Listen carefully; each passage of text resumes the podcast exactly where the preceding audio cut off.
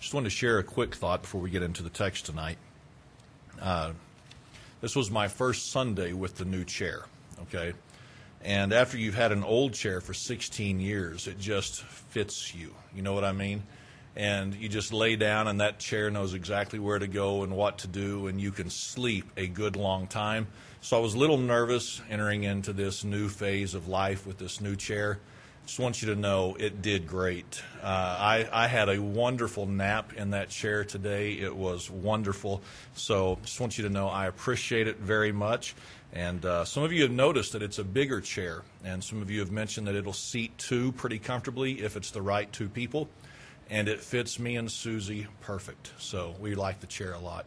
I just want you to know that, that we really do appreciate it, and it's a great napping chair. So I highly recommend it if you want one, okay? Just not mine. Uh, so tonight I'm going to begin with a thought that is not meant to be preaching at you, and I don't want this to be the the point that you take from the sermon tonight. I simply want this uh, story, I simply want this illustration to be something that we can use to relate uh, the biblical truth to in a few moments. I know that you know this, that every few months we have a fellowship after the evening service of some sort. And it doesn't really matter what the meal is, it doesn't really matter what the occasion or the excuse is. While the food is enjoyable, while the food is something that most of us look forward to, I think you know that the food is not intended to be the primary purpose of the evening that we have not come together simply to fill our bellies and to go home because we can do that anywhere. You realize that, right? That the point of the, of the fellowship after the evening service is not simply for the meal. The point of the fellowship is in its name, the fellowship. That is the purpose of the fellowship after church, for you and I to have fellowship with one another. It's intended to give us a little bit more time to just sit and visit. It's intended to give us an opportunity to visit with people that we may not normally visit with for whatever reasons. It's a time for us to catch up. It's a time for us to let the kids play with one another and enjoy their company. The purpose of the fellowship is for us to have fellowship. I think I don't speak just for myself tonight. I think I speak for several others, and I wouldn't know how many. But I know for myself that there have been many occasions over the years where we have locked up the activity building. We've said our goodbyes to the last few people who are here.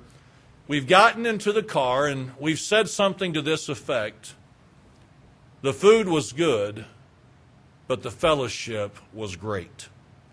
The fellowship was just good. I enjoyed getting to sit and visit with this person or this family. And, and oftentimes, Susie and I will say things like this Did you get a chance to visit with so and so? Yes, we did. Did you get a chance to visit with this person? Yes, we did. And, and over the years, we have talked about it with the kids. Hey, did y'all speak to them? Did you visit with them? Did you play with them? Uh, however, the conversation would flow. And, and there have been so many times that we have left one of those fellowships and again, while the food was good and filling and, and did everything that it was supposed to do, the substance of the night came from the interaction we had with others. While that is true, this continues to amaze me. That while we call it a church wide fellowship, there seems to always be at least a couple of people who just can't stick around.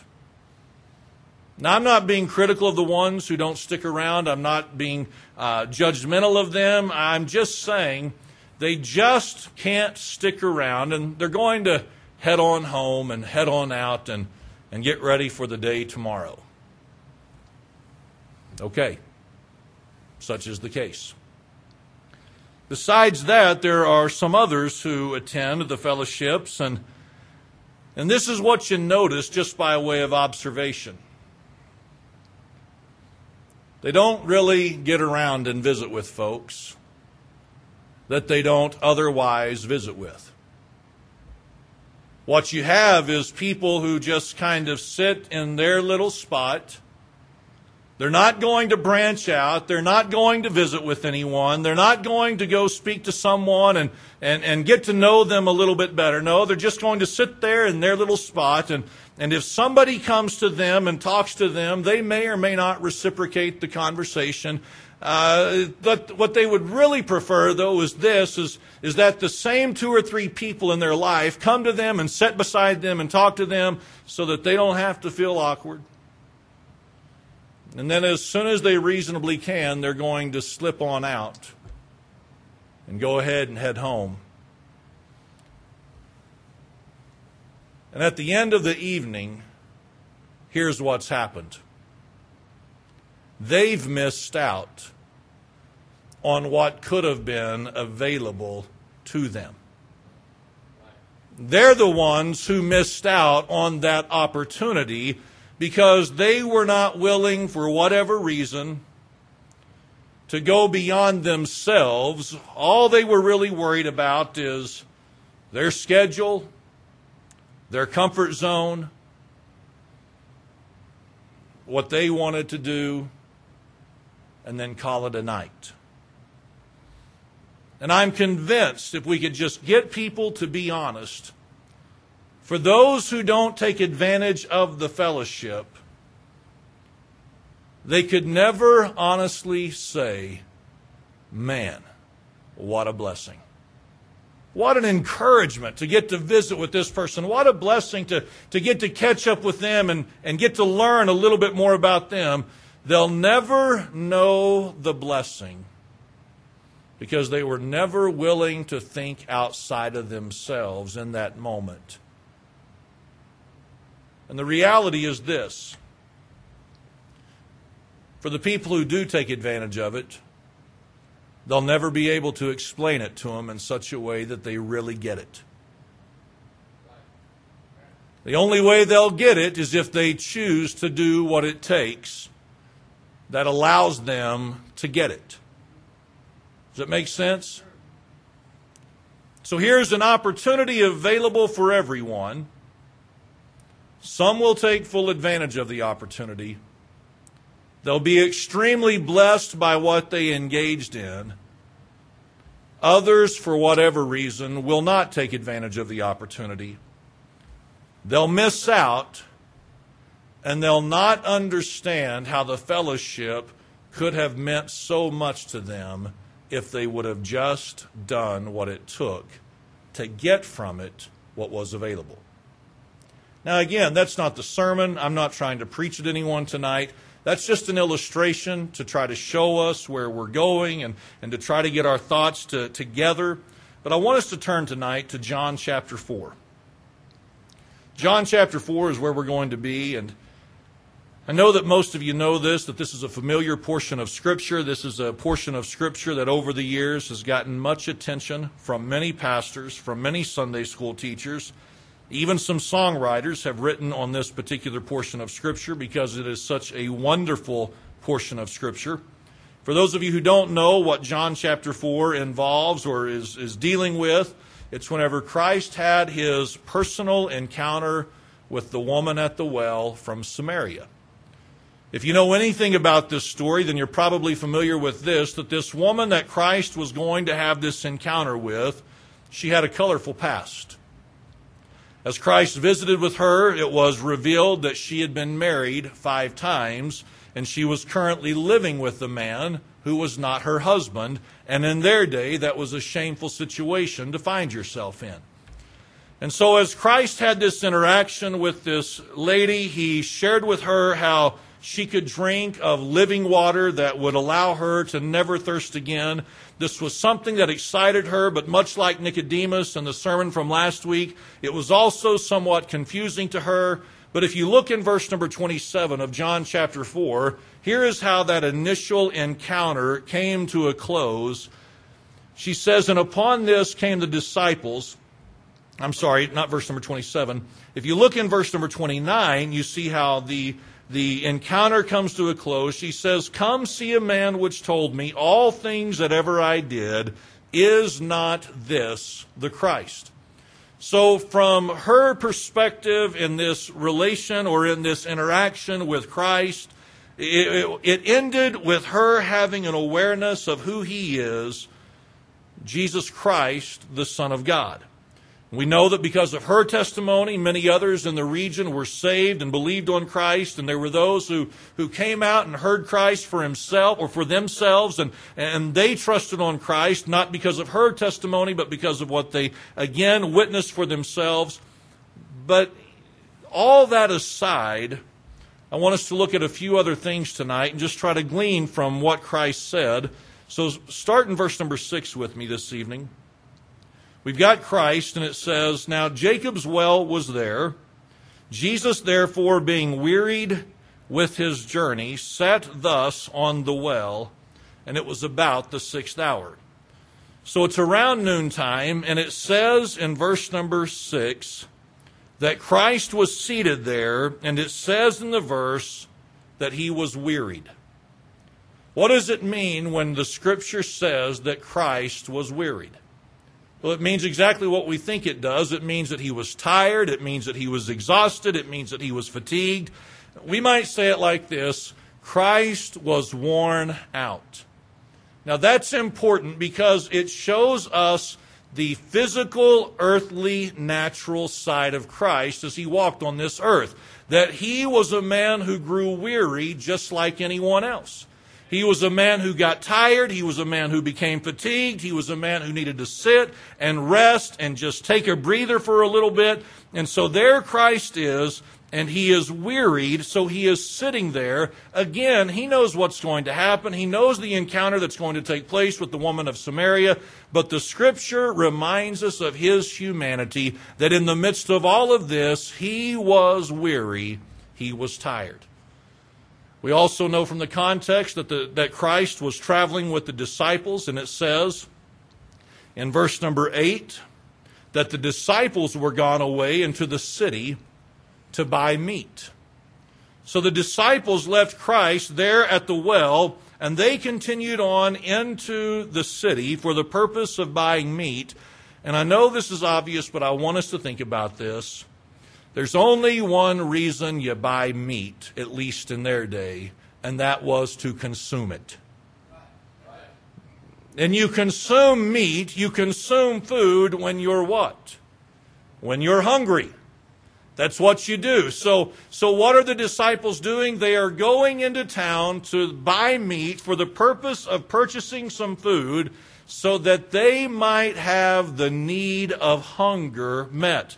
So, in this moment and in this occasion, what is Christ?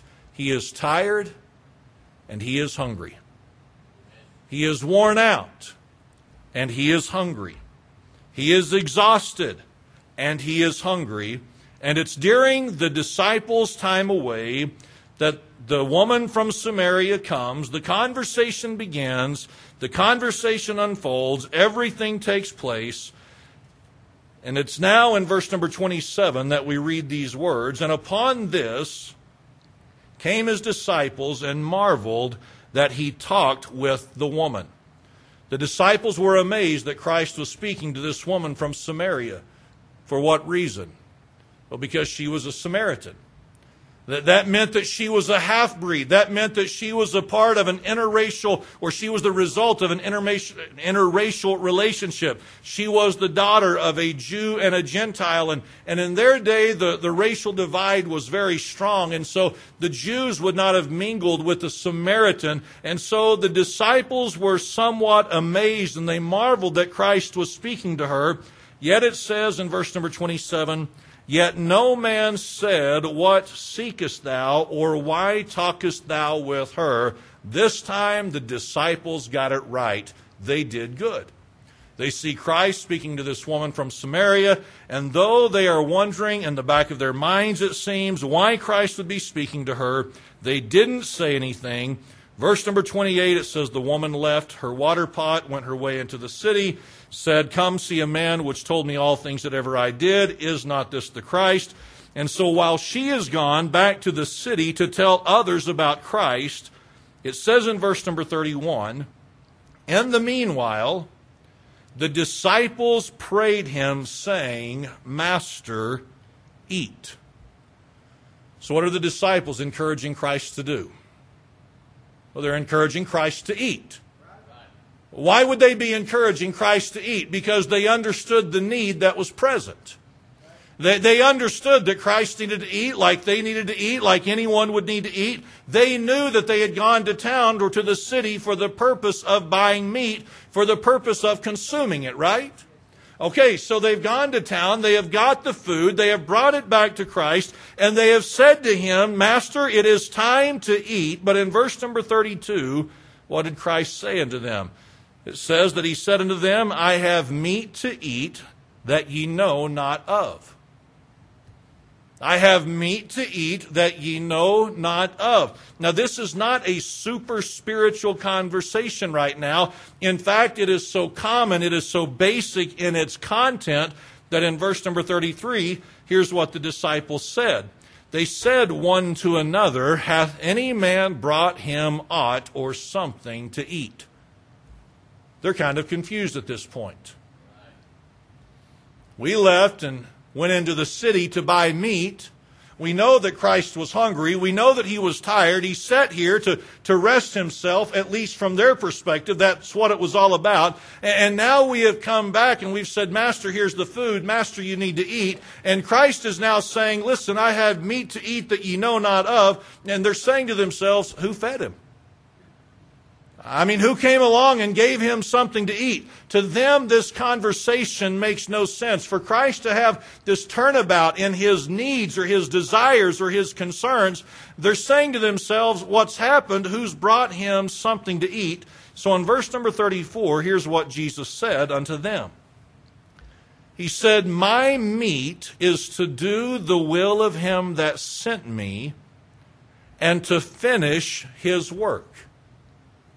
My meat is to do the will of him that sent me and to finish his work. Now, in verse number 33 or 35, down through the rest of the chapter, Christ is going to share with them some things that they needed to hear.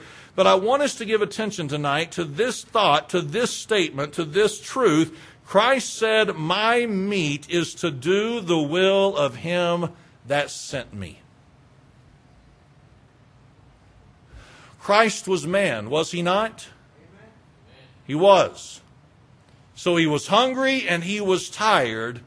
But what did Christ also fully understand? He also fully understood the ramifications of eternity. Did he not?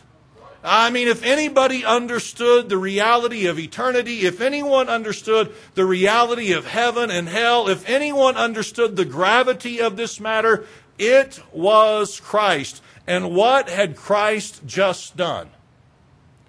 He had just shared with this woman who had the colorful past. He had just shared with her that he was the Christ, that he was the one that people had been looking for. He was the living water that she could drink of and never thirst again. And what did the woman do? she received what Christ offered. She accepted what Christ offered. She took it personal, what he offered. And here is what it did.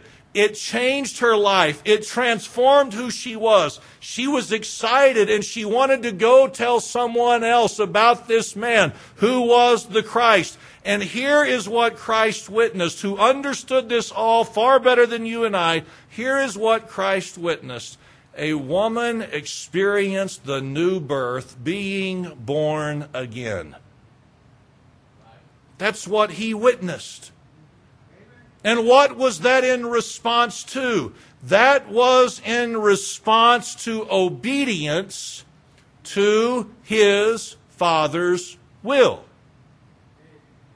This, this transaction that Christ was able to witness and to be a part of, that was the result of his obedience to the will of his Father, the one that had sent him. So, Christ, I thought you were hungry, the disciples could say. Christ, I thought you wanted some meat. Christ, I, I thought we were buying some food for you. You were. And you did. But right now, that's not what I'm worried about. That's not what my concern is. That's, that's not what is on my mind right now and what has met my need and what has satisfied me and what has brought me what I need right now is not the substance that this world has to offer, but the reward and the joy that comes in obedience to the will of the one who sent me. Does this make sense? Christ, what has you satisfied right now? Christ, what has you content right now? Christ, what is it that has, has brought you to this place that you're not even worried about food right now? It's the obedience that has been my meat in this moment. It no longer concerns me the physical I think if there is rejoicing in heaven over the sinner that repents, I don't think Christ was sitting there thinking to himself, well, you know, this woman just got saved, but pass me a sandwich. You know, this woman was on her way to hell, but now she's been saved. She's placed her faith in me. She's been born again. Tell you what, what, what did they have at the market today? I don't think that was the reaction of Christ. I don't know what his demeanor would have been like. I don't know what his countenance would have been like. I don't know what his expressions would have been like.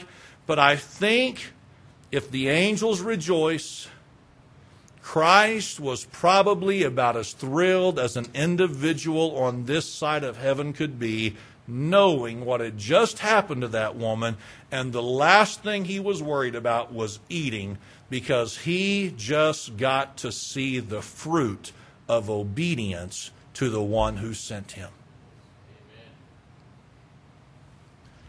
When you think about that statement, when you think about those words of Christ, that my meat, that my fulfillment, that my satisfaction comes from obedience to Him, you have to wonder if you really think about this from a spiritual perspective, has anything really changed? And the answer should be no. The answer should be no. Now, I, I, know that that may not make sense. I know that you may be sitting here saying to yourself, I don't know what you're trying to say. I don't know what you're trying to communicate. All right, let's think about this for just a moment. As human beings, do each of us have needs that are of an earthly nature while we travel through life? Obviously, every one of us do. We've all got needs. So, what kind of a need do you and I have? What kind of needs are present in our lives? Well, I think all of us would have to say this we've got to eat, right? Mean, kind of like Christ, we've got to eat and, and we've got to have rest and we need some shelter and we need some clothes on our back. And, and, and there are just certain needs that we have. But while we have these needs, we are also the children of God. We're children of God. So, as children of God, if we were to borrow from the, the study of Second Corinthians, what we've got as a result of being a children of God, of, uh, among so many other things, is like a, a ministry of reconciliation amongst this lost world that we're a part of. Okay. Every one of us have an opportunity as children of God to be involved in obedience to the Father's will. That is an opportunity that every one of us have been given an opportunity to participate in. It's kind of like a meal after an evening service. The invitation has been extended to everyone. Okay, if you are a child of God, guess what? You have now been invited to yield yourself to the will of the Father. You are now invited and you are now encouraged. And in fact, we are now commanded to be involved in the service of the Lord in one form or another, in one fashion of an, or of another. Every one of us have been called into some kind of ministry to, to be involved in what's going on. And here's what I've discovered about the ministry. Here's what I've discovered about obedience. Here's what I have discovered about trying to do what the Father has commanded us to do, to, to finish the work that He has given us. Here is what I have discovered is that when people are involved in the work of the Lord, though the earthly needs still exist, the earthly needs do not have the priority that they otherwise hold in a person's life.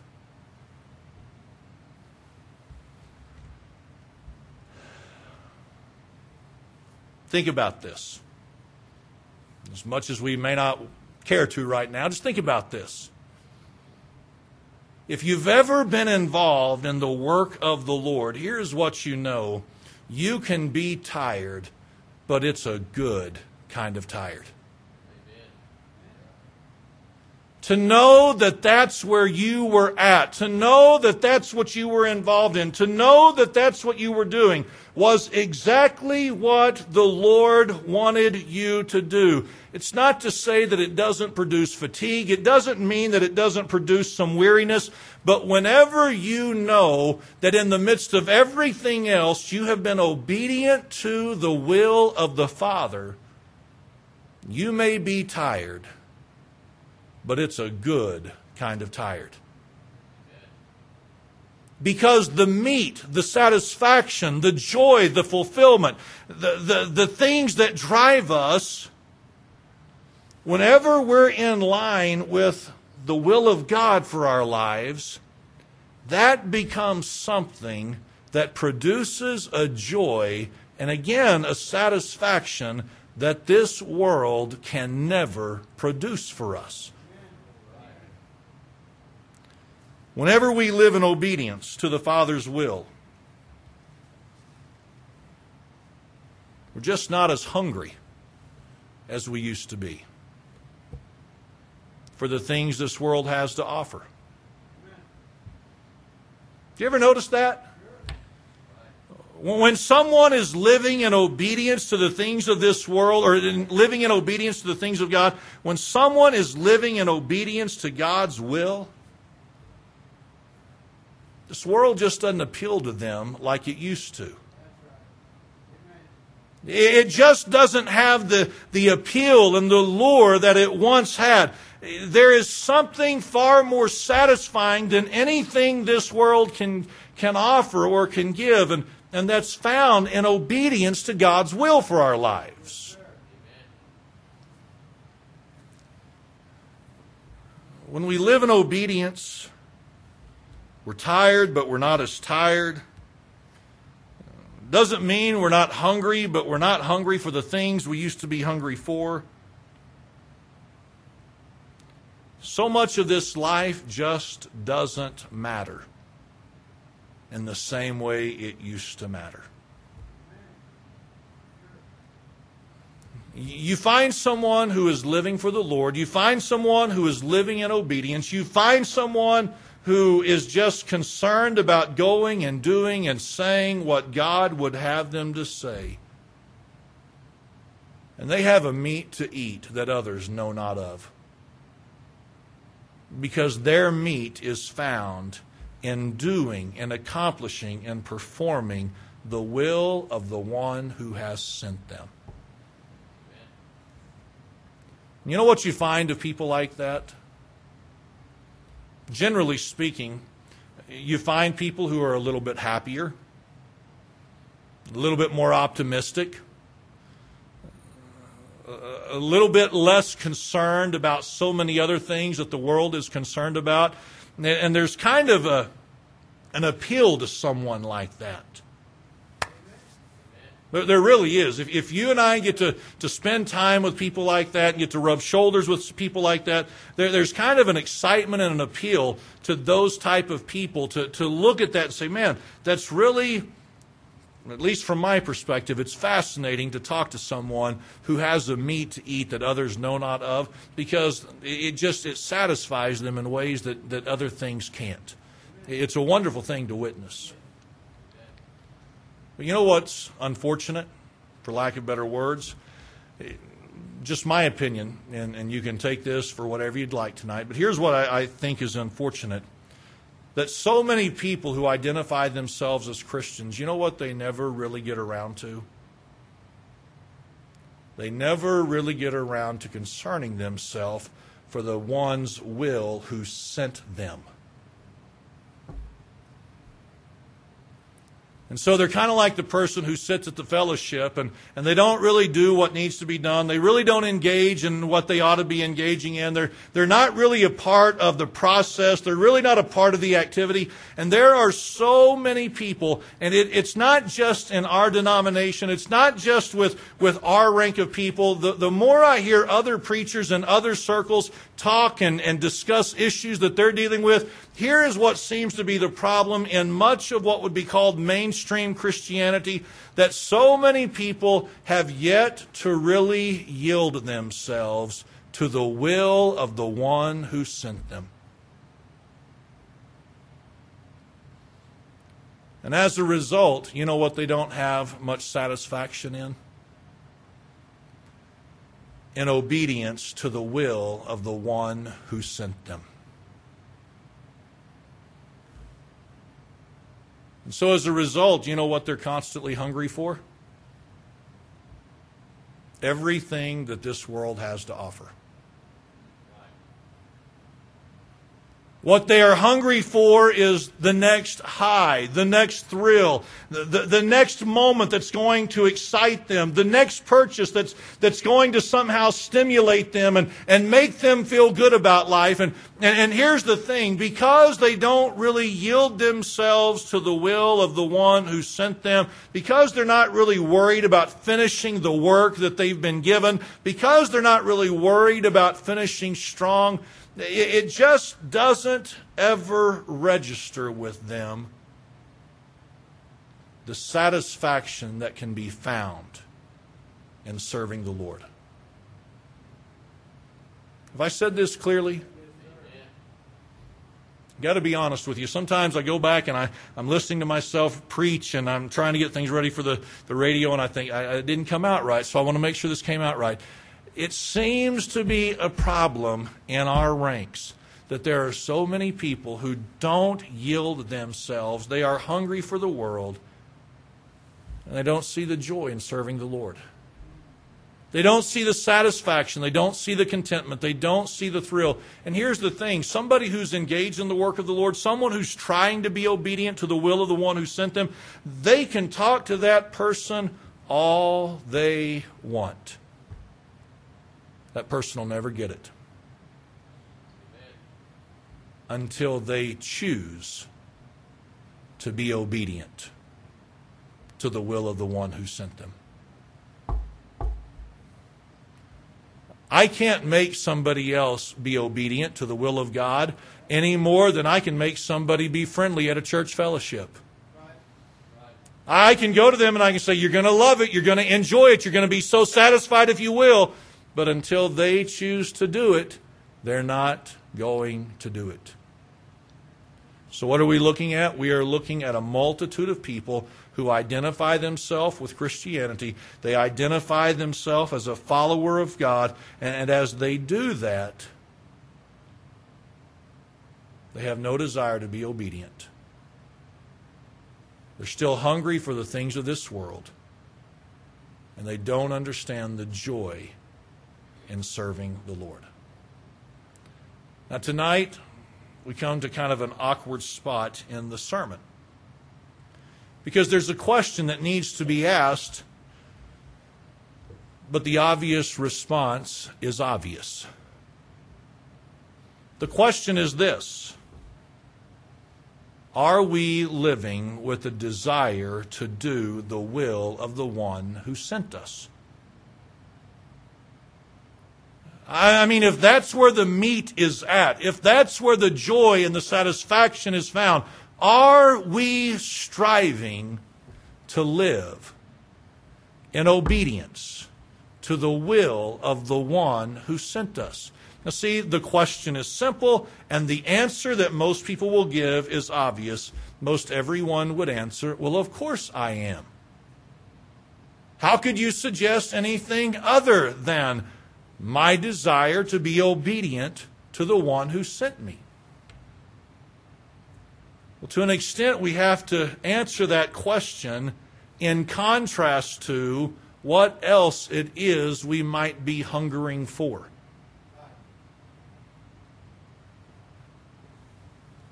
If we want to do the will of the Father, do we want it bad enough that we don't hunger for the things of this world in the way that we once did? Are we willing to put aside the things of the world, the desires of the world, the, the priorities of the world, everything that the world tells us matters and is important? Are we willing to put that aside so that we can simply follow in obedience to the one who sent us? It would be wonderful, and I know that you know this, but it would be wonderful if everyone who claimed to be saved said, You know, really the only thing that matters is obedience. But that's not where we live. It's unfortunate. And so many go through life and they just don't get it. The joy that comes through obedience to His will.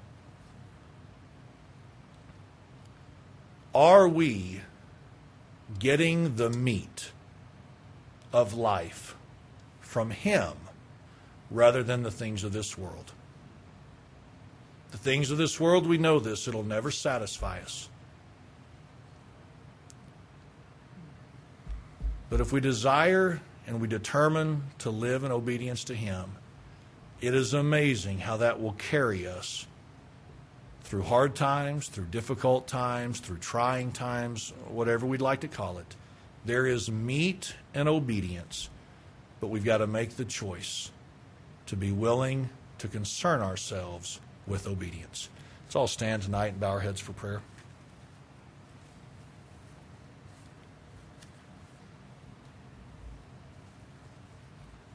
Fathers, I come to you this evening. Lord, I don't know. I don't know where every person is at. I don't know what each person is dealing with in their own personal lives. But God, it would be very beneficial to each of us if we would stop and evaluate what kind of an appetite we've got and where we find our fulfillment. Lord, I know that all of us have needs on this earth that have to be met. That's just an obvious truth. But Lord, if we're really desiring to serve you, so much of what we often strive for really doesn't have a place in our in our level of concern, I guess. God, I pray that you'd help us to be honest before you, that we would let you speak to us, and if we're not hungering for what you offer through obedience, I pray that you'd help us to make that choice. I pray this now in Jesus' name. Amen.